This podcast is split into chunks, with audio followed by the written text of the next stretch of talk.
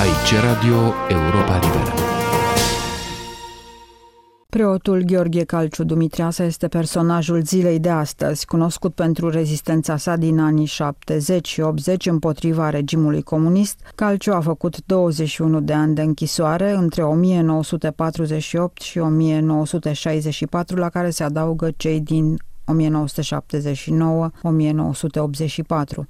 Cel care avea să devină mai târziu preotul Calciu Dumitreasa a fost parte a experimentului Pitești, care transforma victimele în călăi și călăii în victime. Cei mai mulți dintre cei care au trecut pe la Pitești au devenit torționari pentru colegilor de suferință. Victima devenea mai fragilă, mai singură, mai lipsită de apărare și deci mult mai vulnerabilă. Sistemul de la Pitești se baza astfel pe universalizarea torturii în penitenciar și pe suspendarea voinței deținuților. Ce s-a întâmplat la Pitești întrece orice imaginație și depășește cu mult limita suferinței. Nu aveai de ales ori făceai ca ei, ori mureai. Nu putem judeca pe nimeni care a trecut pragul închisorii de la Pitești, a declarat Paul Andreescu, liderul Asociației Foștilor Deținuți Politici din Constanța, care a avut tăria să reziste. Născut în 1925 la Mahmudia, Gheorghe Calciu Dumitreasa moare în 2006 în Statele Unite. A fost arestat pentru prima dată în 1942 pentru activitate legionară, iar la Pitești ajunge din același motiv când era în anul 2 la medicină torturat pentru a-i da în vileag pe ceilalți colegi ai lui aflați pe aceeași baricadă, Calciu va ceda și va trece de partea călăilor. Tortura era așa de mare încât la un moment dat simțeai că tot ce n-ai spus este o piatră pentru tine. Nu mai puteai să o duci. A ascunde ceva, orice, despre părinți, despre prieteni, a nu mărturisi până la capăt, toate deveneau așa de monstruoase în timpul acela de teroare, încât îți pleznea capul și te duceai singur și spuneai. Și astfel inima noastră s-a golit. Sufletul nostru a murit, sau cel puțin a amorțit. Am citat din mărturia lui Gheorghe Calciu Dumitreasa. În 1955 își înțelege căderea și începe să facă rezistență din închisoare. În 1963, când este eliberat, se înscrie la filologie, iar apoi urmează și teologia. Mai târziu ajunge chiar profesor la seminarul teologic ortodox din București. Pe 8 martie 1979 citește întâiul cuvânt pentru tineri din seria celor șapte scrise, predici în urma cărora este condamnat la 10 ani de închisoare și supus inclusiv unei tentative de asasinat. Aceste predici erau un protest față de dărâmarea bisericilor, dar, cum povestea mai târziu preotul Calciu, esența celor șapte cuvinte era să le arate tinerilor că au dreptul la cunoaștere, pentru a putea alege între marxism și teologie. Dacă ești sclav al ideilor, aceasta este o sclavie mai dureroasă decât oricare alta, spunea Calciu Dumitreasa. Cităm, ce ai învățat tu despre Dumnezeu, despre biserică? Dacă totul se reduce doar la faptul că Giordano Bruno a fost ars, ești cel mai pierdut dintre oameni, pentru că greșeli au fost în istoria bisericii, dar noi căutăm esența. Am încheiat citatul. Când a fost din nou aruncat în închisoare în anii 80, au scris în favoarea lui în presa liberă din Occident Mircea Eliade, Eugen Ionescu, Paul Goma. Radio Europa Liberă i-a dedicat emisiuni întregi în perioada când era închis, dar și după. A făcut 5 ani de detenție dură până la 20 august 1984, când au făcut presiuni pentru el Margaret Thatcher, Ronald Reagan, Papa Ioan Paul al II-lea. În anul 1985, autoritățile americane îl ajută să părăsească România împreună cu familia. Vă invităm să ascultați în continuare un interviu cu preotul Gheorghe Calciu Dumitreasa realizat de istoricul Vlad Georgescu, directorul Departamentului Românesc al postului de Radio Europa Liberă, interviu difuzat în 28 august 1985.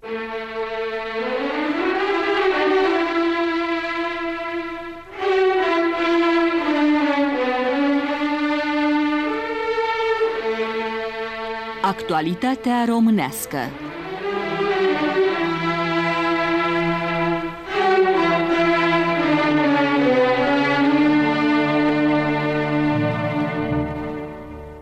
La microfon, Neculai Constantin Munteanu. În actualitatea românească de astăzi, vă invităm să ascultați convorbirea pe care Vlad Georgescu, directorul Departamentului Românesc al postului de Radio Europa Liberă, a avut-o în Statele Unite cu părintele Gheorghe Calciu Dumitreasa. Părinte Calciu, bun venit, așadar, la microfonul Europei Libere. Bun venit altfel, din fericire, decât prezența pe care ați avut-o atât de mult în acest, la acest microfon, vreme de ani de zile. Ascultătorii noștri vă cunosc mult prea bine pentru a mai fi nevoie de o introducere. Aș vrea totuși să-mi exprim și eu marea plăcere și marea satisfacție de a vă putea avea aici și de a putea sta de vorbă cu unul dintre cei mai interesanți și respectabili reprezentanți ai intelectualității românești și ai acelor români care vreme de 40 de ani au putut să spună într-un fel sau altul uh, nu totalitarismului, comunismului, lucrurilor urâte care domnesc în țara noastră. Aș vrea ca astăzi uh, să nu ne referim însă la cazul dumneavoastră particular. Sper să putem avea prilejul în viitor să ne dezvăluiți amintirile, să vă referiți la ceea ce s-a întâmplat cu persoana dumneavoastră începând din 48 uh, încoace. Așteptăm, deci, pentru un viitor, sperăm, nu prea îndepărtat, o suită de memorii. Astăzi aș vrea ca discuția noastră să aibă însă un caracter puțin mai general, ca de la cărturar la cărturar, sau ca între doi oameni care, într-un fel sau altul, au fost implicați în ceea ce se cheamă, în bine sau în rău, dizidența română. Spun în rău pentru că sunt mulți oameni care atribuie acestui cuvânt alte explicații și alte semnificații decât se atribuie îndeopște. Aș vrea deci să avem o discuție pe problemele generale ale României, ale societății românești, ale bisericii române, ale religiei și o problemă care să se, o discuție care să se refere la ce se poate aștepta pentru viitor în privința țării noastre și a poporului nostru. Și aș vrea să începem în primul rând cu o discuție asupra rolului și locului Bisericii Române în istoria, în trecutul și în prezentul României. Un subiect cu atât mai important cu cât am de-a face, am în fața mea un slujitor al bisericii. Există în apus imaginea că Biserica Ortodoxă în general și cea română în particular este deosebit de supusă și că este mai ușor manipulabilă decât Biserica Catolică sau Biserica Protestantă. Aș vrea să vă întreb, mai înainte de toate, cum vedeți această problemă? Care credeți că ar fi locul Bisericii Ortodoxe Române în viața de fiecare zi a cetățenilor și a țării și cum vedeți că își îndeplinește sau nu își îndeplinește acest rol pe care ați socotit că ar trebui să-l aibă? Vă mulțumesc foarte mult pentru rele de bun venit și vă spun și eu bine, bine v-am găsit. Este pentru prima oară că sunt într-un studio și mi să iau un interviu. În ceea ce privește problema Bisericii Ortodoxe Române, ați spus că ea este acuzată că are o poziție mult mai docilă față de puterea lumească, de puterea seculară decât celelalte biserici. Nu cred că este așa. Cred că Biserica Ortodoxă Română are exact aceeași poziție de docilitate față de puterea seculară pe care o are și Biserica Rusească și cea bulgărească și cea cehă și așa mai departe. Pentru că prin mă vorbesc de bisericile ortodoxe, nu catolice. Pentru că prin însă structura ei, prin lipsa unei conduceri unice, Biserica Ortodoxă a devenit o biserică națională. În mod fatal, a intrat într-un contact direct cu guvernele care au condus succesiv țările și Biserica Română la fel și a fost atașată într-un sens acestei puteri lumești. Deci problema bisericii nu este ortodoxe, nu este mai bisericii române. Este o problemă a tuturor bisericilor din regimurile totalitare în general și din regimurile speciale comuniste în uh, mod deosebit. Pentru că și ierarhii și preoții sunt niște oameni. Au neputințe, au interese materiale, au, sunt influențați, pot fi intoxicați cu propaganda politică, așa ca orice cetățean al țării. Și în sensul acesta, noi am fost intoxicați de politica comunistă, în special în ultimii 20 de ani de politica lui Ceaușescu, printr-o propagandă fără limite și fără niciun fel de oprire a bunului simț. Iar ierarhii noștri, într-adevăr, pentru că din slăbiciune omenească s-au subordonat total intereselor guvernului, în special după instalarea noului patriarh Iustin Moisescu. Părinte, dacă îmi dai voie să te întrerup, Dacă ne uităm în trecut, Biserica Ortodoxă n-a fost întotdeauna atât de supusă.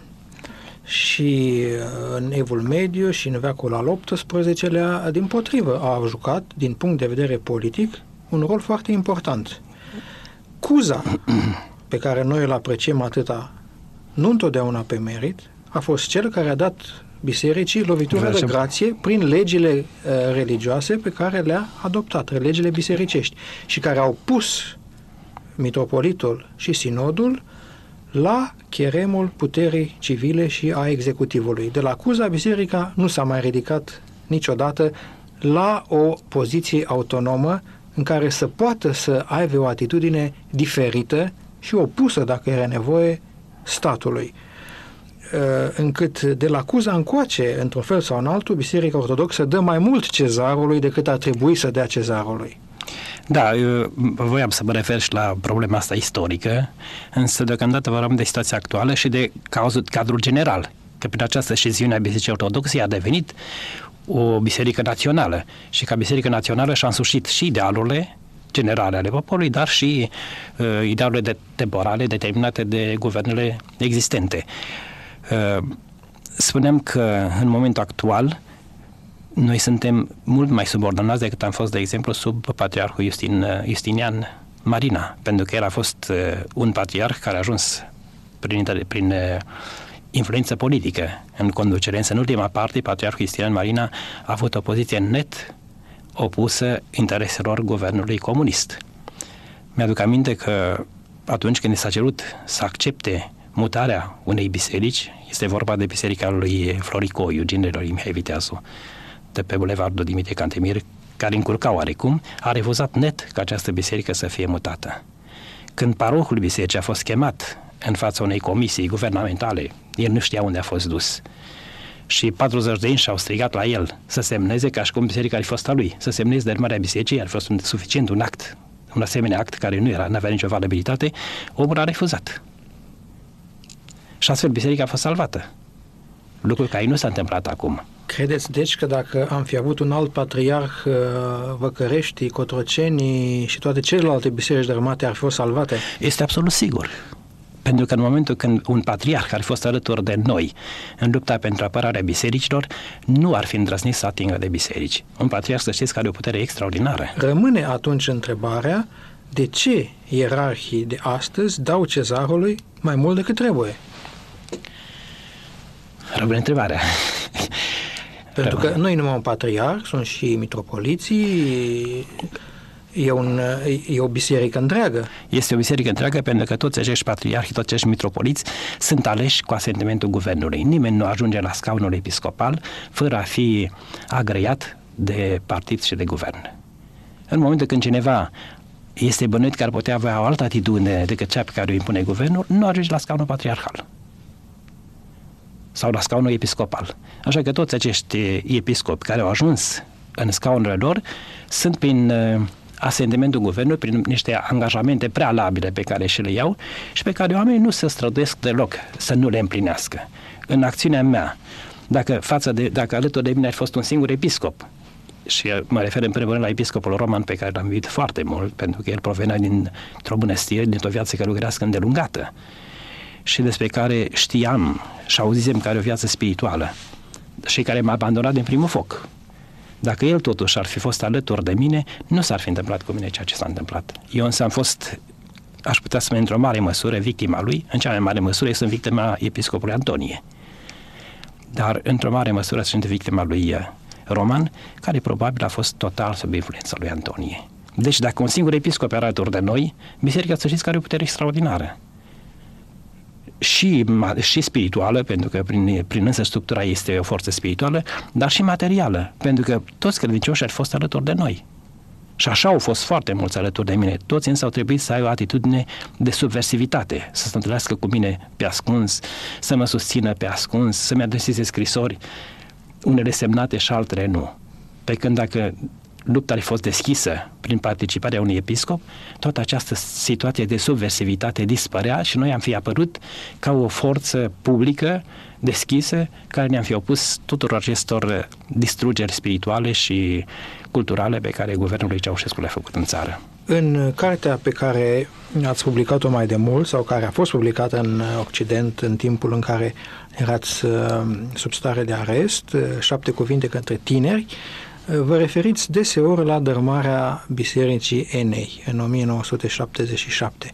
Probabil că nu bănuiați atunci câte alte biserici vor fi dărâmate în anii următori și nici această totală distrugere a trecutului istoric, religios, național, pe care o practică un, un regim care, pe de altă parte, se proclamă național, urmaș al trecutului, al voivod și mai departe.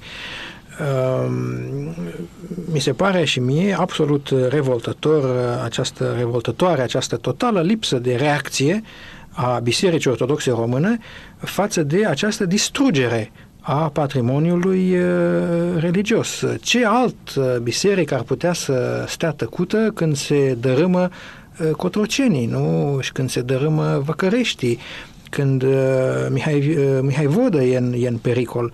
Deci orice biserică e un sacrilegiu să o dărâmi.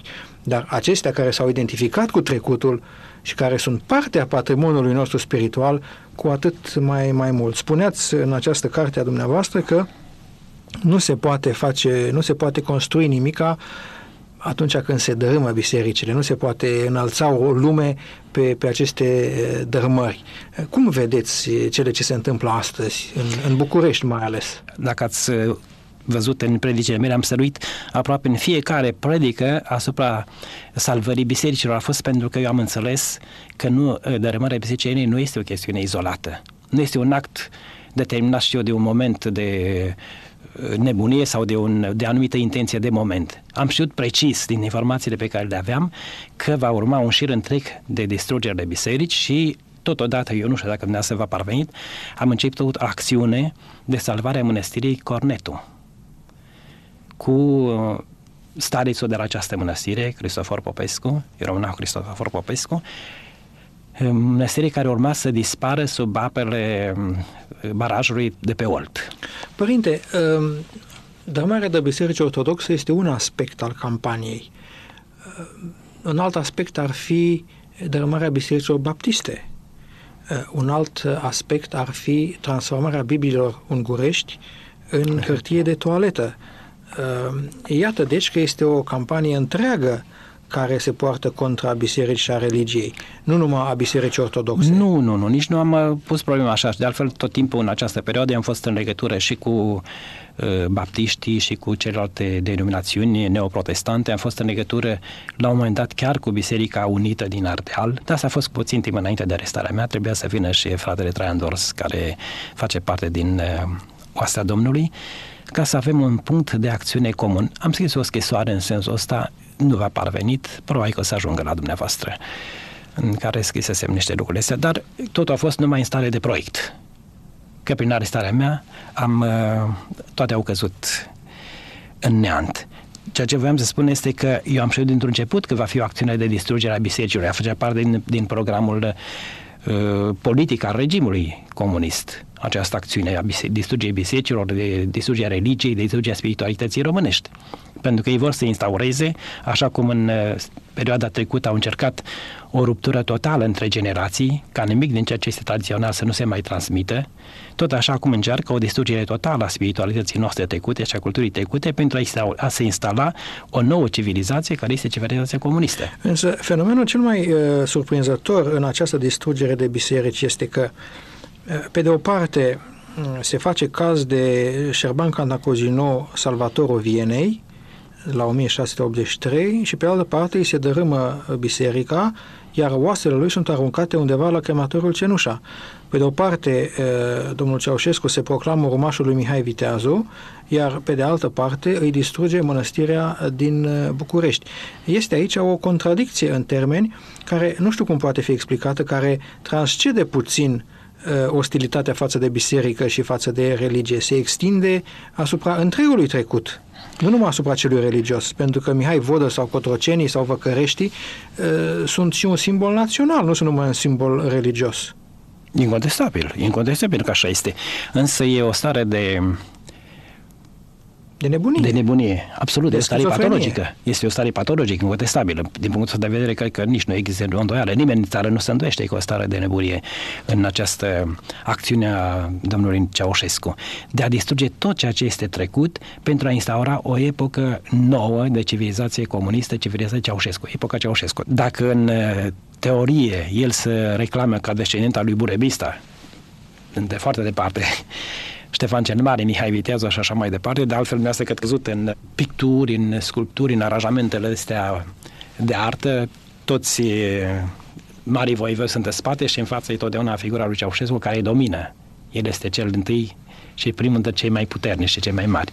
Adică este stare de, de patologie pe care au întreținut-o foarte mulți intelectuali din nenorocire. Părinte, această afirmație pe care o faceți și această calificare a situației în țară drept patologică ne poate duce la o discutare a unui alt subiect, și anume, cum vedeți starea din țară, situația țării?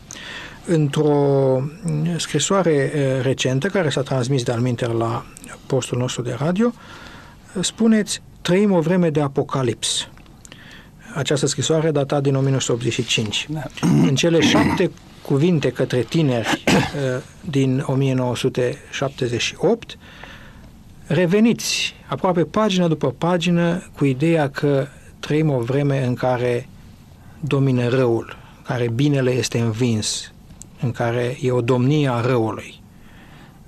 Cum vedeți aceste lucruri? Cum ați defini situația din țară? Care ar fi cauzele acestui dezastru? Și după aceea vom trece poate să vedem dacă ar putea exista și remedii. În momentul în care lumea este dominată de o concepție, vorbesc o parte a lumii, nu? în care lumea este dominată de o concepție unică, materialistă, în momentul în care materia este proclamată zeu, care te închini și când ea soluționează totul, în momentul acela spiritul este oprimat. Pentru că noi vedem Apocalipsa nu ca o distrugere pentru o bombă atomică, atomică așa cum se vede în Occident. Apocalipsa începe în spirit cu mult înainte. În spirit, Apocalipsa la noi a început de foarte multă vreme, odată cu oprimarea spiritului, cu distrugerea religiei, cu această acțiune înspăimântătoare pentru spiritul românesc de a-l degrada continuu. Pentru că ceea ce domină în uh, regimul comunist este minciuna. Românul este obligat să gândească într-un fel, să se exprime în particular într-un fel, așa cum am mai spus, într-o scrisoare și în afară, el este transformat într-o mașină de aplaudat. Această duplicitate continuă a sufletului românesc nu rămâne fără urmări. Pentru că așa, realitatea este aceasta, ca într-o mocirlă. Nu trece nimeni printr-o mocirlă fără să murdărească. Nu trece nimeni pe această duplicitate de 40 de ani fără să ca sufletului să se altereze. Sufletul nostru românesc este alterat, realmente. Atunci, toată situația uh, degradantă și umilitoare și uh, catastrofală din țară, dumneavoastră o atribuiți uh, exclusiv acestei degradări spirituale? Exclusiv, pentru că nu pot să spun, domnule, sufletul românesc este uh, inițial corupt pentru că noi am avut niște acțiuni acolo foarte frumoase și pe plan religios. Dumneavoastră să știți despre sindicate liberi care au fost înființate înaintea celor din Polonia, nu? Dar uh, oprimarea lui Ceaușescu a fost așa de puternic încât era tăiat din rădăcină. În România, toată, orice mișcare de libertate este nebușită. În ultimul timp, toate aceste acțiuni protestatare particulare sunt uh, reprimate de regimul Ceaușescu și oamenii sunt uh, încadrați la delicte de drept comun. De aceea s-ar părea că în momentul de față nu mai există opoziție politică sau spirituală sau religioasă. Oamenii religioși sunt condamnați pentru speculă, pentru contrabandă, pen, sau aici cu fetele de la PETA, care au fost condamnate pentru contrabandă. Ei au introdus în țară Biblii și au fost condamnate pentru contrabandă. Ele apar astfel în fața lumii ca niște oameni care au fost condamnați pentru, e, pentru infracțiuni de drept comun. Și acesta este sistemul pe care l-a aplicat Ceaușescu în tot timpul. Eu am fost printre puținii fericiți, ca să spun așa, care în ultima parte, împreună cu doctorul Cană și cu Brașoveanu, care au fost condamnați pentru delict politic. În corul toate sunt de drept Părinte, comun. Apocalipsul are și el trepte, are și el grade. Vi se pare că anii 80 sunt mai apocaliptici decât anii 60 sau 50 chiar? Mult mai, mai, mai uh, apocaliptici, uh, pentru că se referă acum la uh, distrugerea spirituală. Atunci era o rezistență generală manifestă în țară. Era un număr imens de oameni. Gândiți-vă că după calculele noastre, în perioada aceea au trecut prin închisori circa 800 de mii de români. Dacă mai punem pe cei care au fost alungați și uh, trimiși în exil, în Bărăgan sau nu știu unde, am depășit probabil milionul cu mult. Toate acestea influențau întregile noastre, tot, aproape întreaga populație țării, că nu există familie care să nu fi avut pe cineva oprimat. Și niciodată nu te-ai simțit atunci abandonat, chiar în împrejurile cele mai grele. Eram mulți. Aveam un sentiment de solidaritate uh, materială, directă. Acum, se, se lucrează prin separarea spirituală, prin izolarea duhovnicească a fiecăruia. Noi trăim într-o izolare totală. Securitatea ne înconjoară din toate părțile. Deci, părinte, anii 80 vi se par mai grei și mai grei în urmări pentru națiunea română, da, pentru viitorul sub, ei? sub aspectul spiritual incontestabil. Anii 50. Incontestabil. Dacă sub aspectul material atunci a fost foarte mult, și violența a fost extraordinară, acum violența are un caracter mai insidios. Și după atâția ani, spiritul nostru, așa cum v-am spus, este mai alterat. Oamenii nu mai au rezistență, domnule. Nu mai au speranță. Cine, cine nu vine la biserică și-a pierdut speranța. Numai prin biserică, prin credință, fie că e vorba de ortodoxie, de catolicism, de catolicism sau de celelalte denominațiuni neoprotestante, cine e departe de biserică este un om care și-a pierdut nădejdea. Acela să își denunță prietenul, acela strigă în momentele cele mai grave trăiască Ceaușescu, acela nu mai are niciun scrupul, acela adună bani sau pe cât e posibil înșală și fură. De aceea Părinte, Apocalipsa în spirit, am spus, este cea mai gravă formă Aceasta mă duce la uh, un alt subiect. Dacă trăim o vreme de apocalips, dacă trăim domnia răului, cum putem ieși din ea? Ce putem noi spune românilor să facă? Ați avut o frază, uh, Adinaura, în care ați spus să vină la biserică și repetat atât în cartea dumneavoastră, în cele șapte cuvinte către tineri, deci în predicele ținute în biserica din București în 1978, cât și în scrisoarea care s-a dat acum câteva zile la postul nostru de radio și care a fost scrisă în ianuarie 1985, ați, ați spus că ceea ce ne trebuie, ceea ce trebuie românilor este o reînviere spirituală, că uh, credeți totuși în posibilitatea învierii și că aceasta ar fi calea de ieșire din impas, de ieșire din apocalips. Se poate ieși din apocalips? Da. Sunt convins de lucrul ăsta. Dacă n-aș fi fost convins, aș fi abandonat. Puteam să mă retrag undeva într-un vârf de munte, să trăiesc ca un schimnic și să zic m-am mântuit prin străduința mea duhovnicească. Dar eu uh, sunt legat de poporul acesta și de tot ceea ce a însemnat istoria românească pe plan spiritual și pe plan cultural. Și sunt convins că dacă Apocalipsa începe din partea răului în duh, rezistența și restaurarea noastră a spirituală începe tot în duh. Părinte, iartă-mă că te întrerup. Noi cerem, deci, ca oamenii să se întoarcă la biserică, să se întoarcă la ortodoxie. Ortodoxia n-a fost niciodată o forță politică de genul Bisericii Catolice din Polonia. Ortodoxia românească a fost mai slabă decât alte biserici est-europene. Noi n-am avut martiri, de pildă. Atunci când s-a întemeiat Moldova, moldovenii și-au cumpărat un protector, un patron al țării, un martir din Crimea, un grec. Când s-a întemeiat țara românească, au cumpărat un bulgar, Sfântul Dimitrie, din Dobrogea. Noi nu avem sfinții noștri, nu avem martirii noștri. Și dumneavoastră îi îndemnați pe români să fie martir, pentru că într-o scrisoare recentă spuneți Dumnezeu m-a destinat martirajului.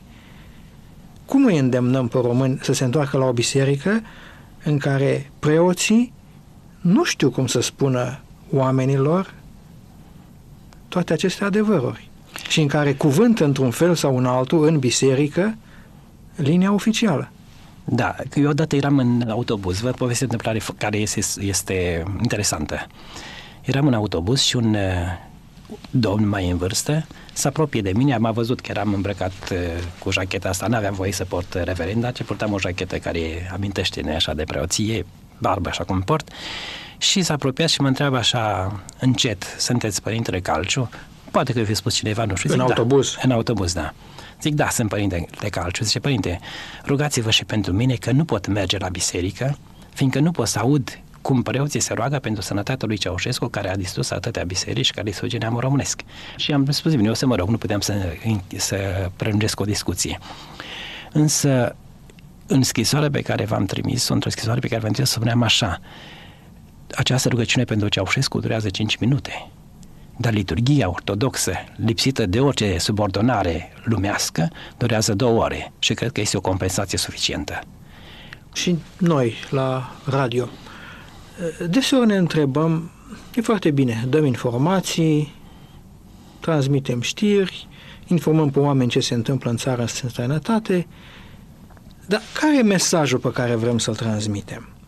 Suntem de acord că domnim, că domnește rău, că trăim o vreme care distruge neamul românesc și cei care trăiesc în România, care sunt de alte neamuri decât neamurile românești. Și totuși, ce mesaj le putem da? Ajutorul de unde să vină? Răspunsul meu a fost întotdeauna că ajutorul nu poate să vină din afară, pentru că nu vor mai veni americanii, așa cum s-a sperat în anii 40, din păcate. În orice caz, nu e de previzi, nu e de prevăzut o schimbare de relații internaționale de o asemenea învergură pentru viitorul previzibil. Și mesajul pe care eu întotdeauna am crezut că trebuie să-l dau este că această renaștere nu poate veni decât de la fiecare dintre noi. Fiecare român trebuie să învețe să nu mai plece ochii, să ridice ochii, să plece capul, să nu mai stea cu șira spinării încovoiată, pentru că capul plecat, sabia, dacă nu îl taie, în orice caz, tot îl strivește, ceea ce tot decapitare înseamnă. Însă, poate că ascultându și vor spune, uite, aici e Părintele Calciu, aici e Vlad Georgescu, care ne îndeamnă să ne ridicăm ochii ei fiind acolo. Ma, noi amândoi și alții au trecut prin greutăți, deci nu se poate spune că n-a fost și o putere a exemplului, mai mare la unii, mai mică la alta. Dar, totuși, aici văd și eu că este răspunsul. Fiecare trebuie să se învețe să-și ridice capul. Dar își ridică capul în numele căror valori. Dumneavoastră le spuneți a religiei. Poate religia să le dea acest răspuns? Religia care le promite totuși mântuirea numai pe lumea de apoi? Da, sigur, da, întotdeauna biserica a fost o biserică implicată în social. Fie că a fost vorba de o biserică catolică mai implicată decât noi, fie că a fost vorba de biserica ortodoxă care oricum este mai pasivă în sensul contemplației decât uh, biserica catolică, totuși, indiferent de apartenență, biserica este implicată social.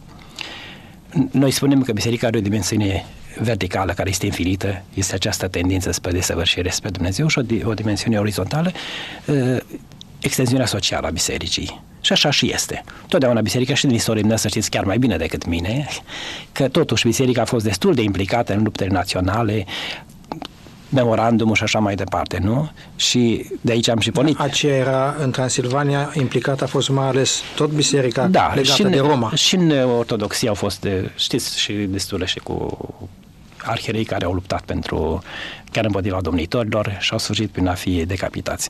De altfel de aici am și pornit când am deschis casa mea pentru sindicatul liber, nu? Uh, Adică am socotit că suntem obligați să participăm în toate echipurile la această activitate românească. Dar ceea ce vreau să vă spun este că, într-adevăr, aveți dreptate. Salvarea vine din noi. Adică zadanic am așteptat să vină cineva din afară să ne elibereze, așa cum sunt uh, credințele astea din uh, Africa, cargo culturile astea care cred că o să vină o ploaie de dolari și o să-i salveze. Noi nu așteptăm asta. Noi suntem oameni care avem o viață spirituală foarte bogată și o tradiție spirituală în sensul ăsta românească. Dar ce le-ați spune dumneavoastră românilor acum? Cum? Cum să se salveze spiritualicește? Prin credință. Este singura care de ne salva. Adică, reînviind prin credința ortodoxă prin credința creștină în general, că nu insist asupra ortodoxiei, reinvind prin această credință toate valorile noastre spirituale și culturale, refuzând să participe măcar așa prin prin subordonare, prin încovoirea și rispinării la toate distrugerile care au loc. Eu am constatat această reînviere spirituală în deosebit la tineri. În 1978, când am început să-mi țin predicile, cei care m-au urmat și care m-au apărat au fost tinerii. Eu veneam la școală pentru că le țineam seara la 9 și un sfert. Terminam, după discuții care aveau loc atunci, după predici, terminam pe la 11, plecam acasă noaptea, eram tot timpul asaltat de securitate și amenințat. Pe mine mă conduceau studenții, cei mai mulți au fost studenții la Politehnic, care mă duceau de la biserică până acasă. Deci credeți că uh, astăzi Adică tineretul, tineretul este caută. Ele, tineretul a ajuns într-un mai, e impas. mai deschis religiei. A ajuns într-un impas, domnule. Eu nu zic că e mai deschis religiei. A ajuns într-un impas. Este sufocat de materie, este sufocat de injustiție, este sufocat de propaganda uh, stupidă, absurdă, nebună care se face acolo. El vrea altceva. Eu nu spun că el are o idee ex- exactă despre religie și despre credință și despre salvarea prin religia, religia creștină. Poate că nici nu știe exact în ce a constat sacrificiul lui Hristos dar el simte că are nevoie de ceva și deja am spus că astăzi vi se predică Hristos într-un mod nou. Realmente eu am predicat într-un mod nou pentru ei. Părinte, dar cine le va predica de aici înainte, dacă ierarhia și dacă biserica nu o face? Să știți că se face. Sunt preoți care predică, nu în sensul în care am făcut eu ca să-i pun în conflict cu administrația. Eu trebuia să fac lucrul acesta pentru că știam că se va declanșa distrugerea e, bisericilor și prin această distrugere a bisericilor se va crea o răceală a credincioșilor față de ierarhie. Și atunci a trebuit să iau pur și simplu a fost o chestie de, de sacrificiu conștient pe care l-am acceptat. Nu înseamnă că am vrut să fac pușcărie și că ținta mea era atunci să merg la sferință și să mor. Nu mi-era foarte frică. Deși spuneți acolo că ați fost destinat martirajului. Da, dar am spus asta, trebuia să-mi fac așa fel încât uh, să-mi fac din, des, din martiraj o vocație. Dar asta a fost destinul meu. Adică mi-era foarte frică, mărturisesc că mi-era foarte frică și mai ales că după fiecare predică, eu vorbeam uh, miercuri seara, joi, episcopul roman cu departamentul venea și mă, venea și mă judeca.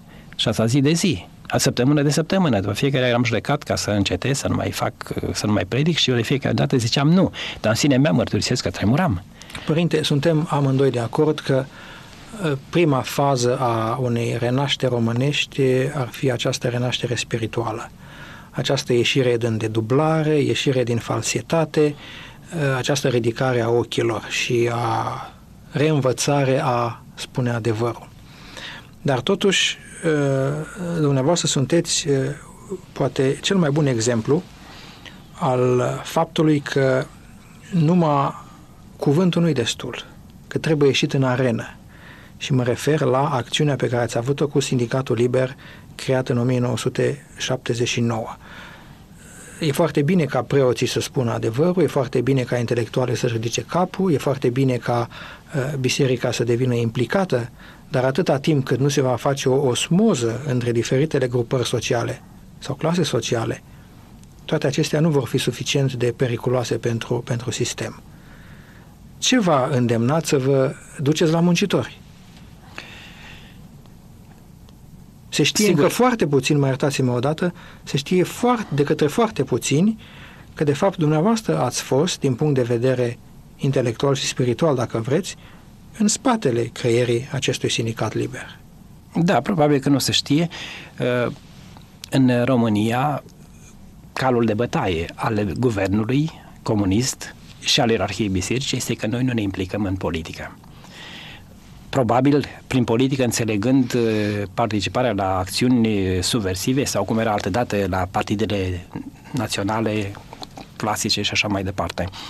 Eu am fost acuzat că am participat, că am intrat în politică și am spus dacă politică înseamnă treburile polisului, așa în stilul, în concepția, accepțiunea greacă, atunci realmente am făcut politică. Adică nu pot rămâne ca biserică în afara treburilor cetății. Așa că m-am implicat în chestiunea aceasta cu sindicatul liber. Eu nu am făcut parte din sindicat dar am deschis casa mea, doctorului Cană, doctorului Brașoveană și celor care au fondat acest sindicat. Ei s-au adunat în casă la mine. Sigur că am supravegheat, că toate discuțiile noastre au fost înregistrate pe bandă de către securitate, dar și știam lucrul acesta, însă nu ne-am ferit. Că nu era nicio altă posibilitate să te ascunzi de securitate, cu atât mai mult cu cât noi am făcut toate aceste lucruri publice. Am spus, domnule, Uh, spiritul românesc este obișnuit cu o anumită subversivitate care i s-a manifestat în ultimul timp prin bancurile cu care se fac pe seama guvernului și așa mai departe. Este o formă de rezistență dar o formă minoră. Noi trebuie să ieșim din subversivitate, așa cum în predicile mele am spus că biserica iese din catacombe prin aceste predici. Și realmente am ieșit din catacombe atunci. Și am făcut toate lucrurile deschis. Ceea ce a interesat pe securiști a fost ca eu să apar ca autorul moral uh, și ca cel care trebuie să fiu condamnat mai mult decât ceilalți. Dar când, în momentul când, după publicarea la dumneavoastră, încep să vină adeziuni din toate părțile țării, când grupuri imense, eu am fost cam în afara lucrurilor acestea pentru că ei le primeau toate, dar îmi spuneau și mie că în grupuri imense de oameni, prin telegrame, prin scrisori, prin uh, uh, venirea directă, au, s-au înscris ca membri ai Sindicatului Liber, deși securitatea probabil că au oprit foarte multe scrisori, în clipa aceea și-au dat seama că au intrat într-o avalanșă din care fără violență și fără uh, brutalitate nu poate ieși. Și atunci s-a declanșat arestarea Cam cât noastră. de mare socotiți noastră că a fost adeziunea la sindicat? Se vorbea la un moment dat de 2000. Cam 1700 știu eu că au fost, plus câteva sute de, de participări directe. Adică de adeziuni directe prin prezența oamenilor. Foarte mulți oameni au venit în București, au cotat pe Cană, pe Brașoveanu, la un moment dat m-au cotat și pe mine, probabil că totuși oamenii au bănuit că știu ceva despre ei, că eram căutat la telefon eu, întrucât telefonul lor fusese suspendat, al meu încă nu era suspendat la ora aceea. Și mă întrebau pe mine ce știu. Printre cei care mi-au lăsat chiar mie adeziune a fost doamna Maria Ștefănescu, cea mai curajoasă cel mai curajos martor al acuzării adus uh, la securitate, care a spus, domnule, tot ce mi s-a luat la securitate în legătură cu părintele Calciu este fals. Și eu și cele două fiice ale mele am fost arestate, ținute la securitate ore întregi, încât una din fete s-a speriat așa de tare că a leșinat ca să dau o declarație falsă împotriva părintelui Calciu. Contest aceste declarații false și spun că ceea ce este adevărat îl declar aici în fața dumneavoastră. Părinte, sunt nume de persoane care mai sunt încă în pușcărie din cauza acestui eveniment? Care ați vrea să-i menționați? Da, sunt, uh, sunt multe nume. Carmen Popescu, sunt uh, o serie întreagă de persoane care probabil că au ieșit din pușcărie, n-au ieșit, nu știu nimic despre ei. Mulți au fost begați la spitalul clinic și după ce am fost eu eliberat, din ei nu m-am ecotat decât numai doctorul Cană, care a, încercat, a fost de două ori la mine, dar ulterior securitatea a intervenit, a pus pază în jurul casei mele, ne-a schimbat telefoanele, ne-a tăiat legătura cu exteriorul și nu l-a mai putut regăsi pe cană, doctorul Cană de Roc. Părinte, Știu că este păzit, dar ce se întâmplă cu el nu știu. Părinte, ce sperați dumneavoastră, ce ați sperat dumneavoastră în 79 de la acest sindicat? Până unde ați crezut atunci că se, că se va putea merge, că veți fi lăsați să mergeți? Noi am crezut că prin uh, sindicatele libere se va ajunge la, la posibilitatea formării realmente a unui sindicat liber care să aibă un cuvânt de spus. Era un sindicat fără participare bănească, fără contribuție bănească, el se menține numai prin sacrificiu și prin activitatea doctorului Canăș și a lui Brașoveanu și a celorlalți care sunt de comitet pe care nu-i mai știu, nu i-am cunoscut, eu numai pe Canăș și pe Brașoveanu i-am cunoscut, și care trebuiau să ia cuvântul ori de câte ori injustiția era prea mare. Fiindcă, într-adevăr, injustiția e foarte mare la noi în țară împotriva muncitorilor și datoria noastră era să ne apropiem de acești muncitori. Intelectualul s-a strecurat de cele mai multe ori sau dacă a făcut dizidențe, cum, uh, care e termenul obișnuit, oamenii aceia au avut o posibilitate să emigreze. Sau s-a făcut un scandal, cum s-a făcut în jurul meu. Eu nu spun că prin asta am fost salvat, am ajuns în închisoare oricum. Da, probabil că salvarea mea ultimă, de ultimă clipă, este tot datorită acestui scandal care s-a făcut în jurul meu. Dar sunt o serie întreagă de muncitori care pur și simplu stau în, în necunoscuți, care suferă, care trăiesc în mizerie cruntă și care până la urmă poate și mor fără ca nimeni să știe nimic despre ei. Pentru aceștia s-a făcut sindicatul liber. Dintre minerii din 77 ați cunoscut vreunul? Da, e o chestie foarte interesantă. În decembrie, v-am scris într-o scrisoare care nu v-a parvenit, în decembrie, în ianuarie, cred, 1979, a venit un grup de mineri la mine, trei mineri, care mi-au dus la cunoștință cum a fost asasinat Dobre, călcat cu mașina de securitate, fiind antrenat la traversarea unei străzi de câte doi prieteni care l-au, l-au abandonat în mijlocul străzii, i-au fugit înapoi și mașina a trecut și l-a zdrobit pe Dobre. Securitatea a contestat tot timpul acest uh, lucru.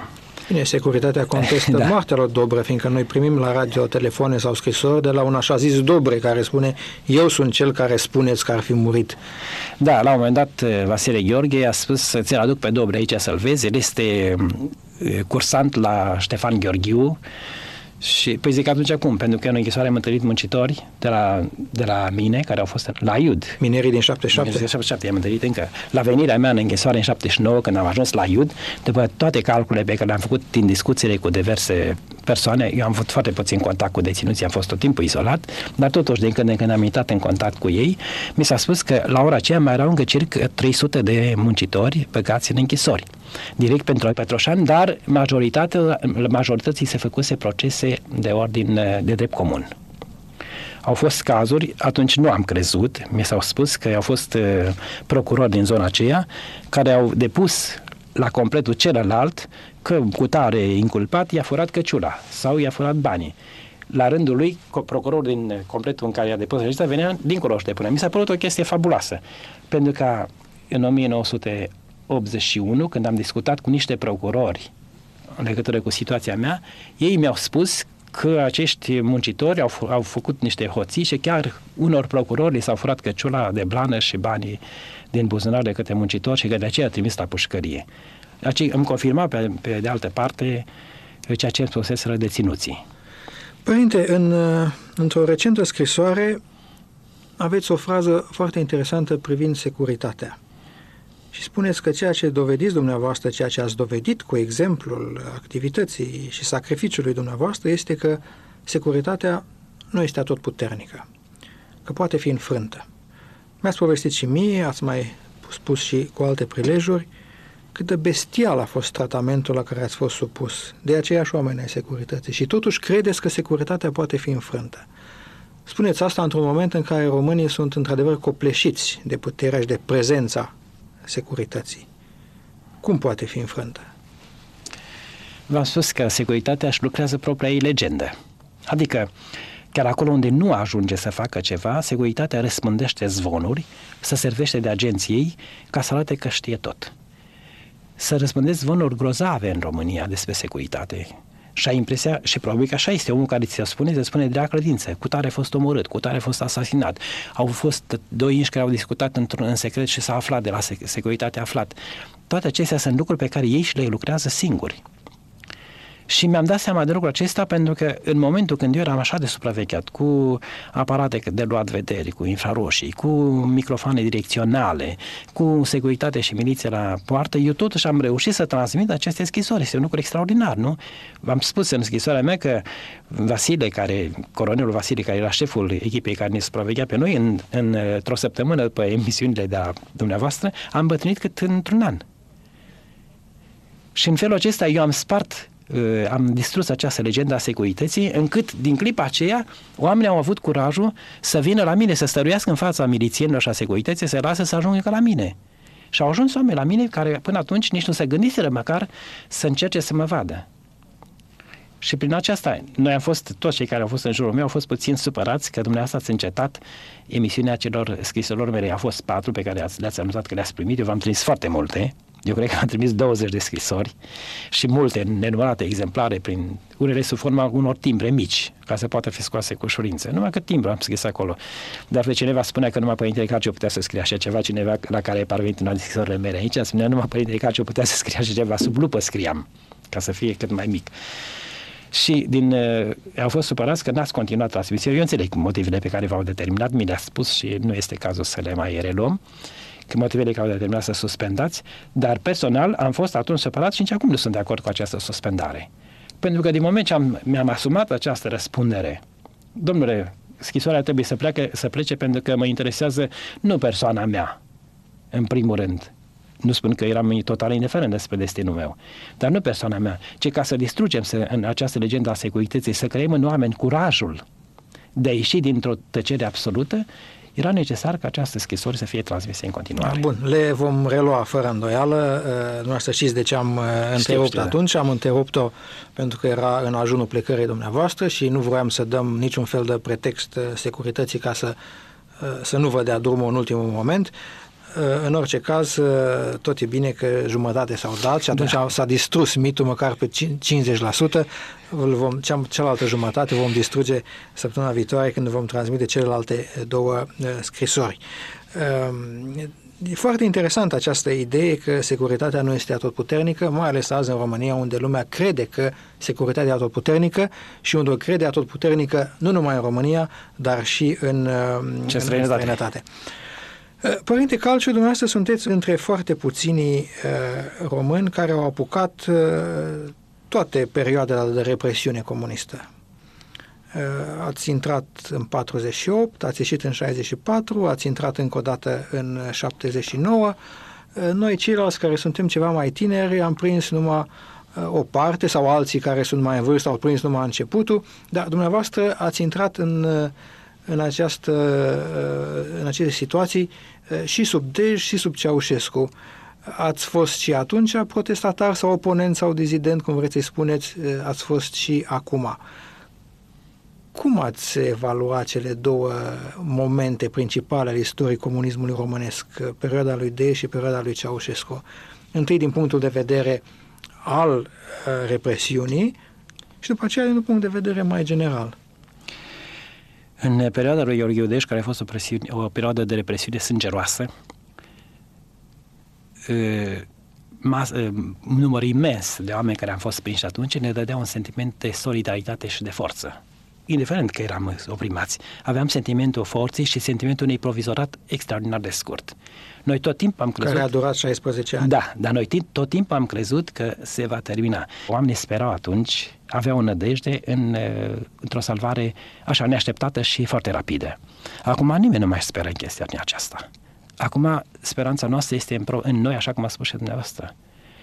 Noi trăim o vreme de zbuciumare sfrătească și de disoluție pe care ne-am trăit-o sub Gheorghe Udej.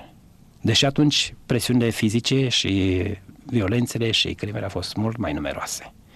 Dar să știți că o crimă făcută acum are mult mai multă uh, operează mult mai mult în spaima asupra oamenilor decât operau atunci 100 de crime. Pentru că atunci hrana noastră, hrana comunistă era crima și hrana noastră era teroarea și bătaia. Acum, o crimă contează mult mai mult decât atunci. Dispariția unui cetățean, cum a fost uh, omorârea lui Raul, Raul Vocinski acum uh, în aprilie în închisoarea Iud, este extraordinară pentru noi. Ea operează cu, cu o forță și cu o extensiune nemaipomenită, pe care atunci nu opera așa. Părinte, ne apropiem de sfârșitul acestei emisiuni.